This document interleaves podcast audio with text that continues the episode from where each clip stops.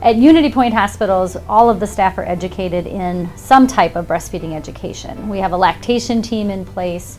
There's about eight of us on staff here that work with all of our breastfeeding mothers. I personally recommend, as long as she and the baby are comfortable breastfeeding, she continue.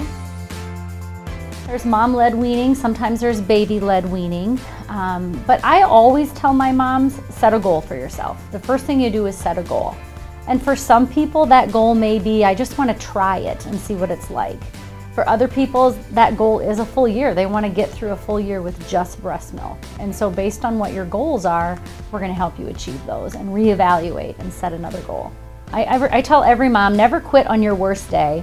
If you're having a bad day, call. We're just a phone call away and can kind of talk you through it or reach out to someone else for help. Um, but never quit on your worst day. It always gets better.